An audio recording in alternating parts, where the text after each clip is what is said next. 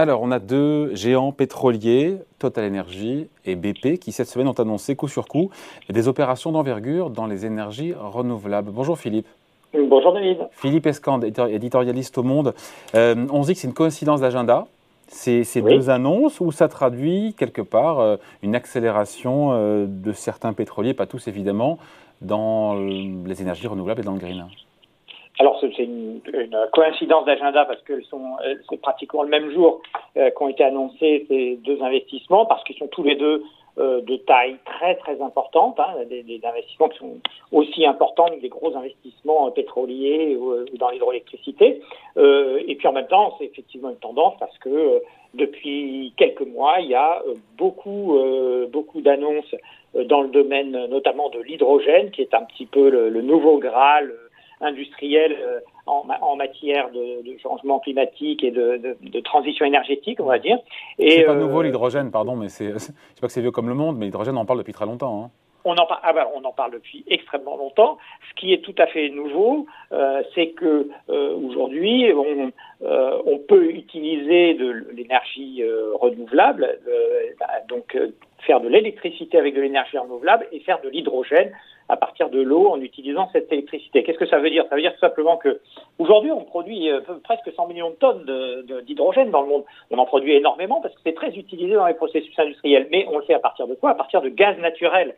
Et ça émet du méthane. Donc c'est extrêmement euh, nocif pour l'environnement. Alors évidemment, c'est pas la peine de mettre du, de l'hydrogène fait euh, à partir de gaz dans votre voiture parce que le bilan CO2 va être catastrophique. Ce qui est tout à fait, ce qui est plus récent, c'est que maintenant qu'il commence à y avoir euh, des, outils de production, des capacités de production d'énergie euh, renouvelable, solaire ou éolienne très importantes, eh bien, on peut euh, fabriquer de l'hydrogène avec cette énergie sans émission de, de, de, CO2. Et là, ça change tout. Pourquoi? Parce que l'hydrogène, c'est un gaz, c'est un gaz qui peut se stocker, et donc ça pourrait être, on va dire à moyen terme, euh, une manière euh, intelligente de stocker l'électricité des renouvelables, ce qu'on ne sait pas faire, hormis les barrages bien sûr, mais en, tout cas dans le solaire et dans, l'éolien, on ne sait pas stocker cette énergie et comme c'est intermittent, c'est un énorme problème, c'est évidemment le, facteur limitant du développement des énergies renouvelables. Vous voyez qu'il y, y a, la conjonction de tout ça, euh, et puis l'hydrogène à partir du moment où il est vert, eh bien, euh, il peut rentrer dans des tas de processus euh, industriels comme la sidérurgie, mais aussi dans les transports, euh, les, les, poids lourds, les trains, enfin, tout un tas d'utilisations de, qui aujourd'hui sont très émettrices de CO2. Donc, c'est un élément fondamental de la transition énergétique et c'est pour ça que les pétroliers l'ont identifié comme un des axes à suivre, même si les obstacles sont encore nombreux. Ouais. Après, c'est vrai qu'on a souvent reproché aux pétroliers d'y aller à pas compter dans les énergies renouvelables ou d'y aller, de pas y aller du tout, mais pour certains, d'y aller trop doucement, le pied sur le frein. Là, pour le coup, on se dit que on est vraiment sur des projets, que ce soit le projet Total Energy ou BP, sur des projets qui sont vraiment euh, euh, gigantesques, de grande envergure, euh, risqués, avec des investissements qui sont en milliards. Ouais. C'est tout, à fait. On y est, là. là, on y est. Hein. Alors, ça ne veut pas dire que tous les problèmes sont résolus.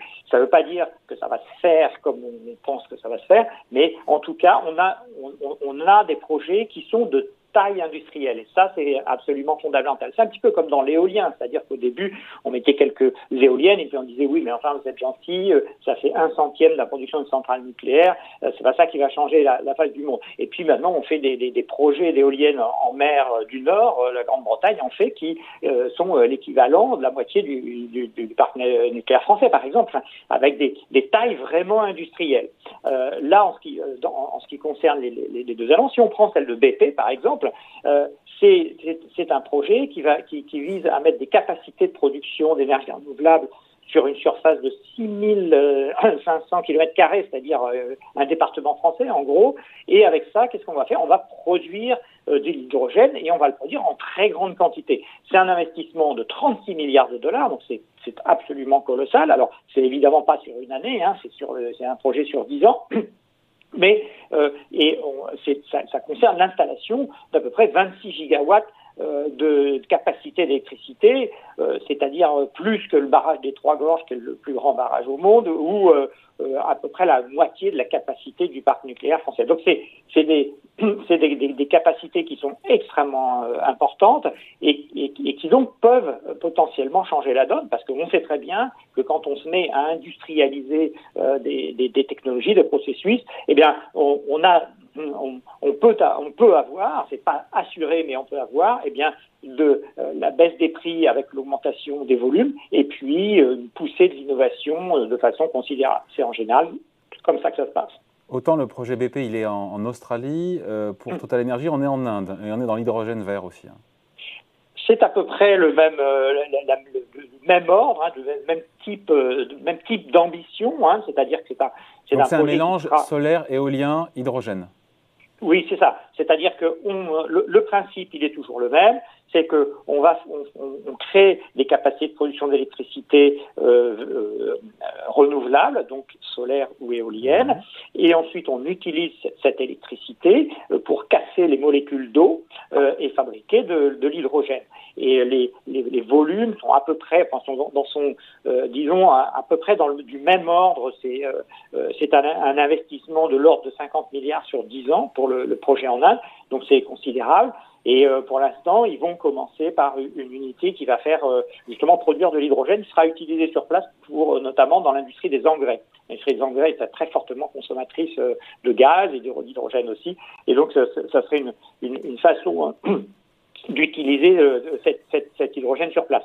Dans le cas de l'Australie, c'est euh, euh, l'ambition, c'est d'en faire vraiment une plateforme de production d'hydrogène très importante, un petit peu comme une plateforme pétrolière, et donc ensuite euh, d'exporter cet hydrogène. Et les Australiens pensent évidemment très fort au Japon, à la Corée, c'est-à-dire à, leurs à grands voisins, qui eux sont seraient très friands de ce gaz, même s'il est quand même assez compliqué à transporter.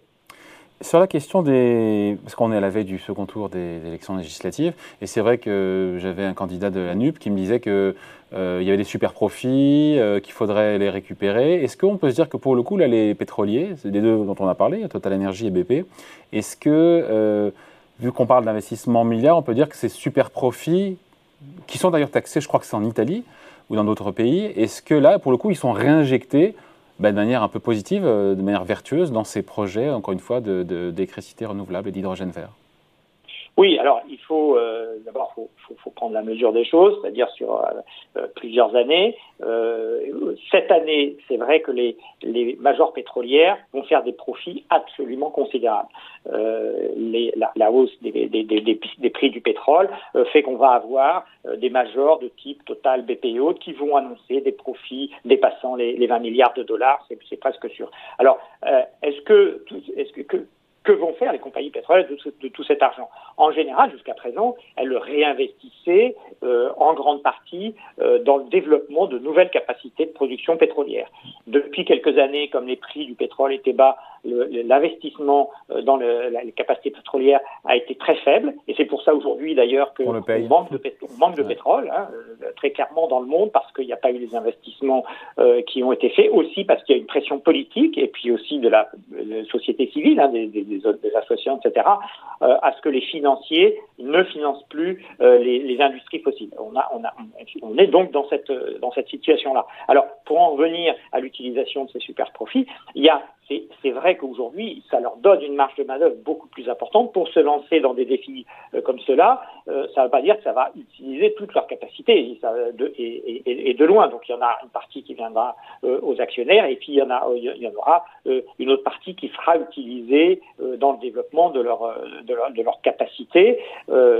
alors en matière de, de pétrolière, il y a les européennes et puis les américaines. Hein, en, gros, parce que les, plus grosses sont de, de cette, dans deux, zones-là.